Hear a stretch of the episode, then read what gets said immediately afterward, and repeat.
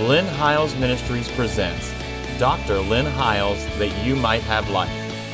And here's your host, Doctor Lynn Hiles.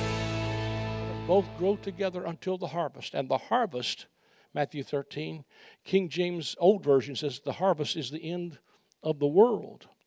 King James, New King James, and every other translation that now corrects it correctly, the harvest is the end of the age, not the end of this age. It was the harvest of that age. That doesn't mean God's not still reaping the vine of the earth. It just means that was what he was talking about. And they gathered together in bundles what was good, and the rest of it was burnt with an unquenchable fire. Many of these parables will make sense to you when you start to come down through there and you start to realize he's talking to that audience. Are you, are you tracking with me? I, I, there's so much I could say there, but I think I'll, uh, here's Hebrews ten, verse thirty-seven. For yet a little while, and he that will come will come and will not tarry. Now the just will live by faith, but if any man draw back, my soul shall have no pleasure in him. But you are not of them who draw back unto perdition, but unto them that believe to the saving of the soul. He's writing to Hebrews who are wanting to go back to Judaism, and he's saying, don't go back. We are them who don't draw back. We're them who believe to the saving of the soul. But when he says, yet a little while, and he that will come, will come and will not tarry, is a direct quote from Habakkuk chapter two, verse three and four. He said, for the vision is yet for appointed time, but at the end it will speak and not lie. Though it tarry, wait for it, because it will surely come. It will not tarry. Behold, his soul which is lifted up is not upright in him, but the just will live by faith. That was a direct quote. He calls it an it, a vision. Though it tarry, wait for it, because it will come, and it will come in the latter days. But what happens is in Hebrews, he said, yet a little while, and he that will come, will come. It's not an it any longer. It's a he. And how many know he did come, and he did redeem us from the curse of the law and bring us into the new covenant. Revelation, or First Peter four, seven, but the end of all things is at hand. Be sober. Revelation one, one, the revelation of Jesus Christ, which God gave unto him to show unto his servants things which must shortly come to pass. Not two thousand twenty-some years and counting. And he sent and signified it unto his angel. Revelation one, three, blessed is he that reads, and they that hear the words of this prophecy keep those things which are written in, for the time is at hand. Revelation twenty-two, verse six, and he said unto me, these sayings are faithful and true, and the Lord God of the holy prophets sent his angel to show unto his servants the things which must shortly be done. Behold, I come quickly, blessed is he that keeps the sayings of the prophecy of this book. And behold, I come quickly, and my reward is with me to give every man according to his work shall be. Revelation twenty-two, ten, and he saith unto me, seal not the sayings of the prophecy of this book, for the time is at hand. Contrast that with what he said to Daniel in Daniel chapter twelve, when he said to Daniel, but thou, O Daniel, shut up the words and seal the book, even to the time of the end. Many shall run to and fro, and knowledge shall be increased. But in Revelation, he tells Daniel, seal up your book, for the time is for the distant future. But he tells John, don't seal yours up, because the time is at hand. He which testified these things, Revelation twenty, verse twenty and twenty-one, said, he which testified these things, say, surely I come quickly, even, amen, even so. Come, Lord Jesus, the grace of our Lord Jesus Christ be with you all, amen. Let me kind of make some concluding remarks, and then we'll get out of the road just for a second. All I'm trying to establish tonight is the possibility that the last days are past days. That it's not the end of the world globe, it's the end of the age. End of what age? Old covenant age. What I'm trying to establish tonight is a lot of stuff that we thought was coming is not coming at all. That ought to be incredibly good news. That you may not have to look for hell on earth to come. I really think we're in a great awakening right now. I, I, like I said, I, I could go back and just preach a whole thing on uh, viruses and victories that we sent out a message back some time ago, but every time there's been a pandemic, every single time in human history, many times they thought the end was near, and they thought it was a last day revival. It was not a last day revival. It was God restoring some piece of truth back to the church. I think what God is restoring back to the church right now is a dominion theology and the authority of the believer and the power of the Holy Spirit, and a church that's awakening to the fact that we're going to engage some stuff. We're here for a purpose. And if we're not the salt and the light, we're in real trouble. But I believe that there are people just like you that will show up on a Friday night and say, wait, wait a minute, wait, wait a minute, wait a minute. Maybe there's some stuff God has put in me that were God dreams, and maybe I've been called.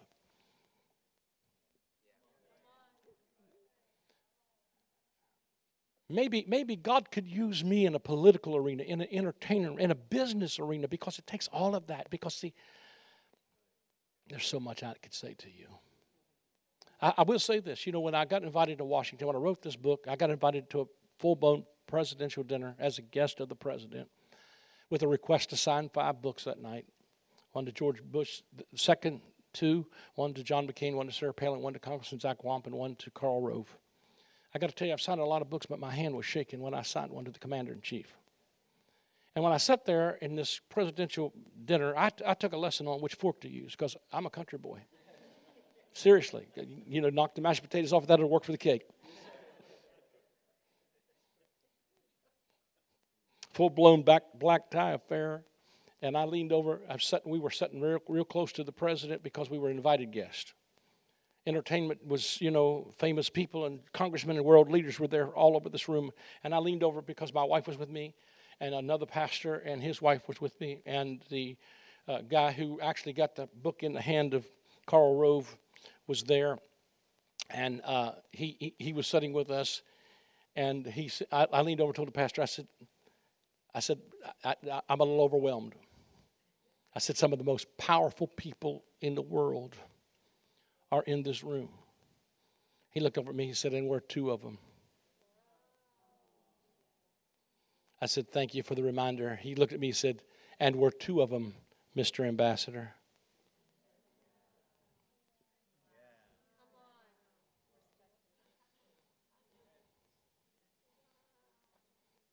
I got my papers with me, and it says in my copy of my papers that we're ministers of reconciliation, to wit, that God was in Christ reconciling the world to himself, that he's made us ambassadors of the kingdom of God with delegated authority to operate the business of the kingdom and the business of the king, and we are to be salt and light. And let me say this to you. I don't know whether I had an effect on any of the decisions they made, but what I'm simply saying is this.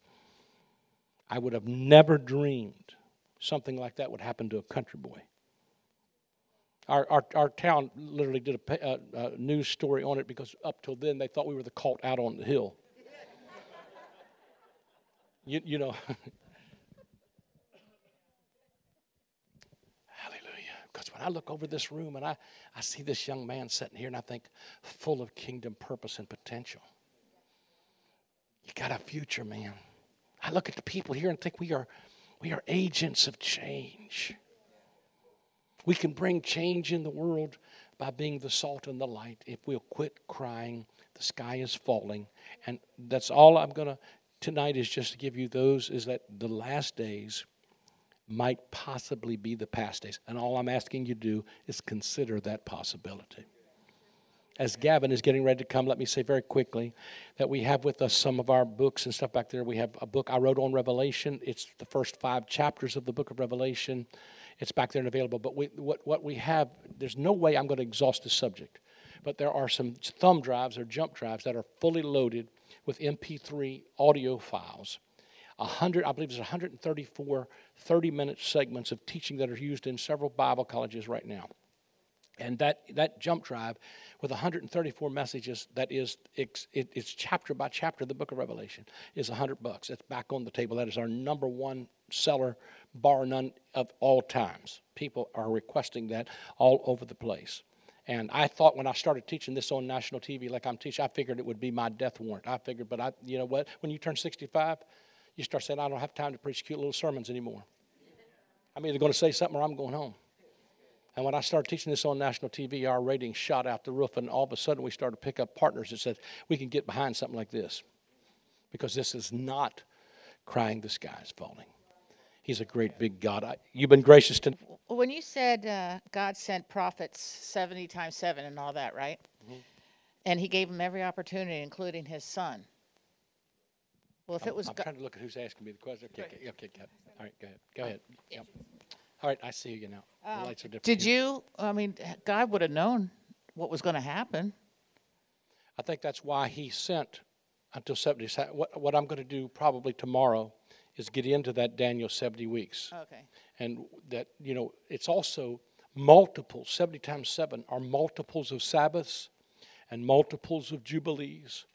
And when Jesus comes on the scene, he stands up and says, the Spirit of the Lord is on me because he sent me to declare the year of the favor of God, which was the year of Jubilee. He's offering them every opportunity. But even when you see the book of Revelation, the catastrophes and the judgments that come upon this, I just saw this recently. The catastrophes that you see in the book of Revelation are all the curses of the book of Deuteronomy. So the people still have a choice. In other words, that, you know, and it, but what he what he, he declares, if you take the book of Deuteronomy, chapter twenty-seven, like through thirty, and lay it over the book of Revelation, it will answer all kinds of questions because it's it, God keeping his end of the covenant bargain to apostate Israel to keep the covenant. In other words, they were they were demanding God to keep his end to bring the curses of this book. And let me say this to you: when he told them that he, Moses says to, or God says to Moses, you are going to die. Get ready to hand this to Joshua. But teach the people this song and tell them to learn this generation after generation, because after you die, these people are going to go whoring after other gods. Mm-hmm. And all the plagues are going to come upon this people. All of these things and catastrophes that they've called on, the covenant curses, will come upon this people. So teach them this song, so that when that happens, they're going to remember that they failed to keep the, the, the words of this covenant. When you get to the book of Revelation, chapter fifteen, he says, and I saw a mighty angel come down with the last plagues, last plagues, for in them is filled up the wrath of God. They're the last plagues. But in chapter fifteen, verse two, he says, and they stood, uh, uh, saw as it were them that had gotten the victory over the beast, number of his name, stand on the sea of glass. And they sang the song of Moses. I mean, he literally, they sang the song. So the, the covenant curses were about to come upon them. Now, I think God knows the end from the beginning, but I also think that there's still some choices in the midst of that as how people get there. Man, so, yeah, he would know. But yeah. Why was he so distressed? Yeah. He knew it was going to happen. Yeah. He's, and that's what the prophetic word was, is I'm going to give it to you. But see, the mystery that was hid from ages is that when they were, when, when the power of the holy people was finally broken, Daniel chapter twelve, God drew a bigger circle and said, now, this is including both Jew and Gentile, so that I'm not preaching replacement theology. I preach placement theology because I believe that the true vine was always Christ, and he brings both Jew and Gentile into that true vine, Romans eleven, so that what he's doing is drawing a bigger circle and including that salvation in it. So that's what I, you know. And one other question. What, how do you feel about the conspiracy theory? And how, how, how do I know what? Cons- believe in the conspiracy theory of today. I don't believe much at all in it. Because? Because I think that's exactly what it is. There's all kinds of conspiracy theories. I think that there's, uh, I mean, you know, let me say this. There can be some truths about a, a lot of different things. You know, we're living in a climate right now where you you don't you can't trust your government, you can't trust your news medias, you can't hardly trust your preachers, but you can trust the Word of God. So what I put my confidence in is not what the conspiracy theories are, because there are, there may be very very well be schemes that the enemy has of all different kinds, and, and maybe some true, some of it may be mixed not with truth or just partial truths. But the one thing that you can have confidence in is what does the Scripture say. That's what I put my confidence in. So I'll take a couple more.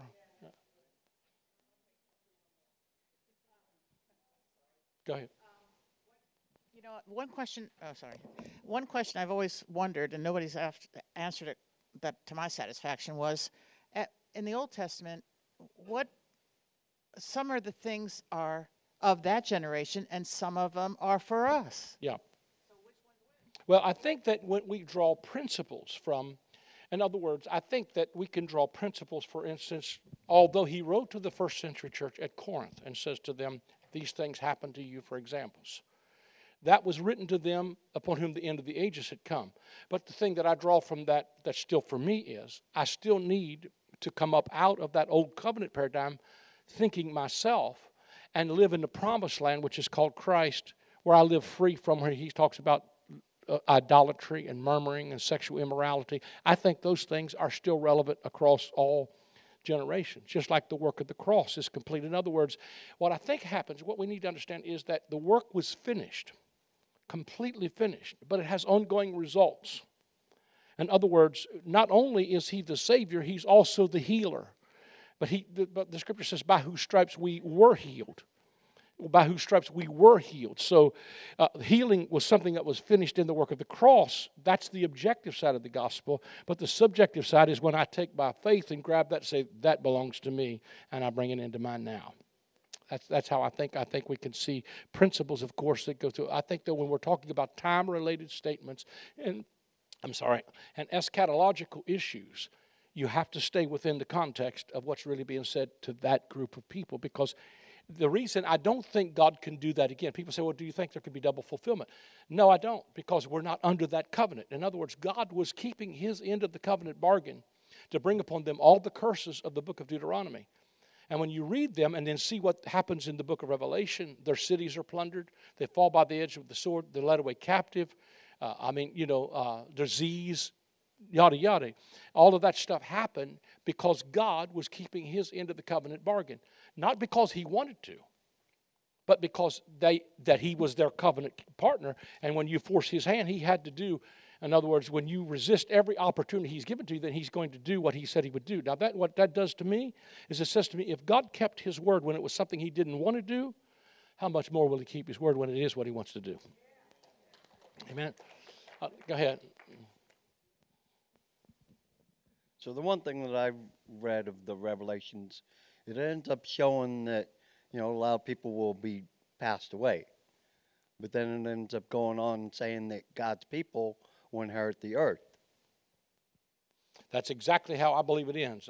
Let me say this to you. There's a whole lot of stuff that happens between the Alpha and the Omega.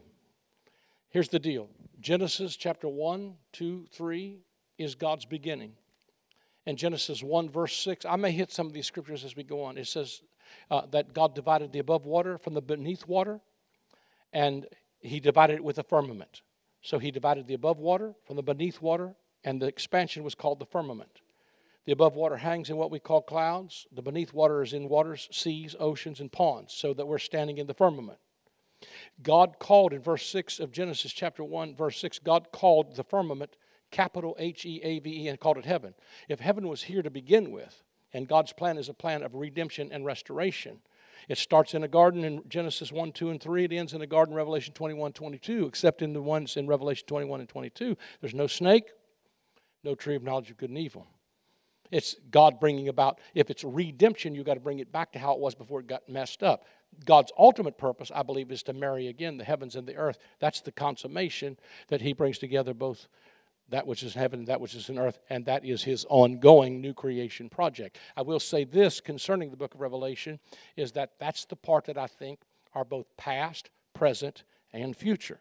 In other words, I believe there's an ongoing reality of God bringing about new creation, and that's what we ought to be a part of, is that we ought to be a part of a city that's set on a hill that can't be hid, that a river's flowing out of it, and that where the Spirit and the bride, the book doesn't end with catastrophe, it ends with the Spirit and the bride saying, come. The book of Malachi ends with, and, uh, and uh, I'll come and smite the earth with the curse. Malachi, that's the last words of the Old Testament. I'll come and smite the earth with the curse. Revelation twenty-one says, the grace of our Lord Jesus Christ be with you. Amen.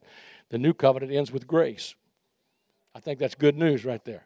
So that's the, uh, the brushstroke of what happened. But what happens in between there, I think, is somewhat determined on what we do with it in our generation. That's why I'm so passionate about preaching this, is because I think our, our, our future and the future of our children are determined by what we do and what we teach and what we believe. And I think right now there's such a there's such there needs to be such a stirring, because I think that that uh, you know I, I, I, I get concerned when I look around and I see families, and I, you know God wants to do something with families. You know, I think about you know when I when I look at some of the stuff that I grew up. You know, my, my mother-in-law is ninety years old. She comes to our house every every evening for dinner, because we kind of watch over her a little bit. But her and I watch Little House on the Prairie every night. We watch it on, I think, Amazon or one of them. And I got so, I really like this program. And I'm thinking to myself, this is the kind of stuff we need to be letting our kids watch, because it talks about empathy. It talks about getting over racial disputes. It talks about getting, it talks about how to get along with your neighbors, how to help each other. See, that's how we bring God's new world into this one. Because we are literally windows in heaven where God can use us to bring what's happening there. See, see, here's the whole messed up thinking of the church, is we think God's primary goal is to get me from here to there, when his purpose is to get what's happening there to operate here. And in Revelation twenty-one, it's not us going up to the city. The city's coming down from God out of heaven. So heaven and earth are coming together again to be restored, where heaven and earth meet together in their final consummation, where the visible and the invisible, the human and the divine, come together in one. I think that's just a glorious, winning Jesus. I'll take another question. Go ahead. Bring this. Oh, thank you.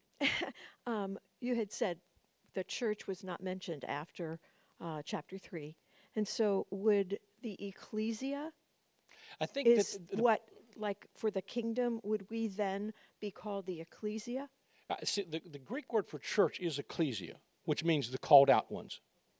And and what I what I, I want to say about that is not that the church like ceases to exist. It's that the word ecclesia means called out, so its first usage was they were called the church in the wilderness because they were the called out, and they were called out of Egypt.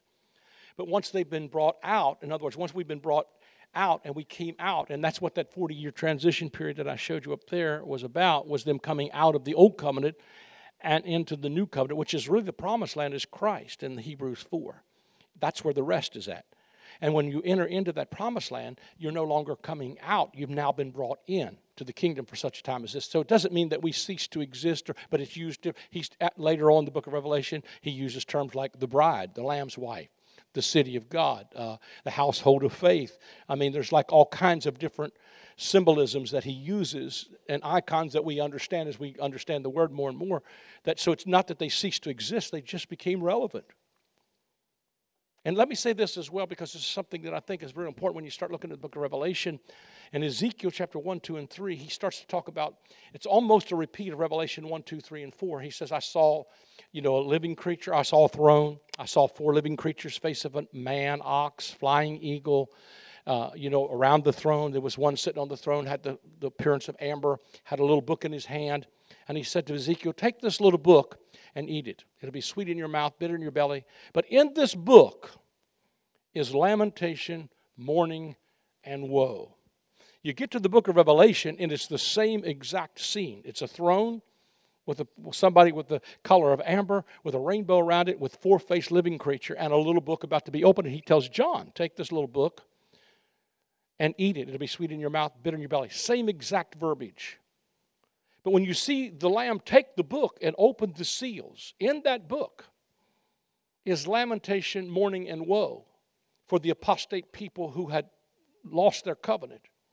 But what I love about that is in the book of Revelation, they don't just sing the song of Moses, which is the covenant curses. They sang the song of Moses and the song of the Lamb. So when the Lamb takes the book and opens it, ah, I feel like preaching when I say this. He said they start to say, hallelujah, for thou hast redeemed us to God by thy blood. So for believers, the book of Revelation is not what you're going to get lamentation, mourning, woe. It's what you've been redeemed from. That's why it's called the great and terrible day of the Lord. It's a great day for believers. It's a terrible day for the apostate people. But for them, they were singing a new song, singing, you have redeemed us to God by your blood. So the redemption of the book of Revelation, so the The redemptive side of it, which we teach that as well, the redemptive side, in other words, it's not what was just coming to them. It's once that was removed, what was left was a kingdom that cannot be shaken. See, we read Hebrews like everything that can be shaken will be shaken, so that remain is the kingdom. So we think, again, the first time we get a, like, you know, the you know, we get COVID or whatever, we think, well, this is the shaken God. No, no, no, that's not, that's not the context of that. That was first century book of Hebrews. What was being shaken was all of their religious stuff was about to pass off the scene. It was no longer effective. You don't have to be circumcised anymore. You don't got to bring a woolly lamb anymore. This whole powers of the heaven was shaken. And even, I'll get into this possibly, when Peter talks about, he said the elements will melt with the fervent heat. He's not talking about a nuclear exchange. The word elements there is the Greek word stoichion, and it's only ever used to describe the law of Moses. It's in Galatians four when he said, I'm afraid of you because you have gone back up under the law, touch not, taste not, handle not, and you've gone back under the elements of the world. It's also the word rudiments in the book of Colossians, and it's dealing with the law of Moses. He said what was about to pass away with a great noise and melt with a fervent heat was the temple, its trappings, and all that was there, because even as he's warning them in the book of Hebrews, to not go back. I know I'm being a little bit lengthy, but I feel like this is important stuff. When he says to them, he says to them in, in Hebrews six, for instance, he says, if he said, therefore leaving the principles of the doctrines about Christ and of baptisms and of laying on of hands and of faith towards God, let us go on to perfection. And then he goes on to say, but if you sin willfully, once you've been enlightened and you've tasted the power of the age to come, or the world to come, the, the age to come. One of the reasons that I don't believe that the gifts of the Spirit ended, like some people who teach some of this eschatology, like I do believe that the, the, the gifts of the Spirit ceased. But my argument is that the power was from the coming age, the powers of the age to come. So God didn't take the power tools away from us when He gave us a bigger assignment. But I started seeing Hebrews six differently than I used to when he's talking about laying on of hands and of baptisms. He's not talking about what we do in a baptismal. Now, I believe in that, and I believe there's other scriptures for that in laying on of hands for people to get healed. But what he's talking about in that context is the laying your hands on the heads of animals and confessing your sins, and the mikvahs are the divers' washings. He's saying we're going to move away from this unto perfection. And if then you sin willfully, which means you miss the mark, and what he's saying is not you sinned Saturday night and you did something wrong tonight, and now you did it on purpose, so you're going to die and go to hell. That ain't what that means. It means if you go back to Judaism after you've been enlightened and tasted the powers of the coming age, and then you go back to animal sacrifice and you go back to the blood of bulls and goats, there remains no more sacrifice for sin. He's not saying you can't be saved. He's saying there's not another lamb coming. And then he says in Hebrews ten, he repeats it again, instead of fearful looking for a fiery indignation, that fiery indignation came three and a half years after the book of Hebrews, because the whole book of Hebrews is written to them to tell them, don't go back. Don't sin willfully and miss the mark and go back to this old covenant once you've been enlightened, because Jesus is better than Levi. He's better than, come on, he's better than Moses. He's better than Joshua. He's everything about it is better, so don't go back. There remains no more sacrifice for sin. And that's one of the things that really frustrates me about Christians getting excited about, oh, help me, not make me mad, but that gets me upset about Christians being excited about a red heifer. The only thing going to excite me about a red heifer is a prime rib about that thick. And if you'll cook it just right, I'll put it in the Feast of Tabernacles, because there is no New Testament scripture dealing with a red heifer and a bull. God is not bringing us back to the blood of bulls and goats. That's all hung on bad theology. That's, and scripture that has already been fulfilled.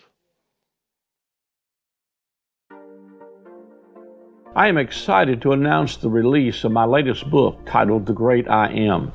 In this book, we will explore the seven times in the Gospel of John that Jesus says, I am. When he uses that phrase, it is always in contrast to something from the Old Covenant. For instance, they thought Moses and the law was the door into the sheepfold, but Jesus said to them, I am the door.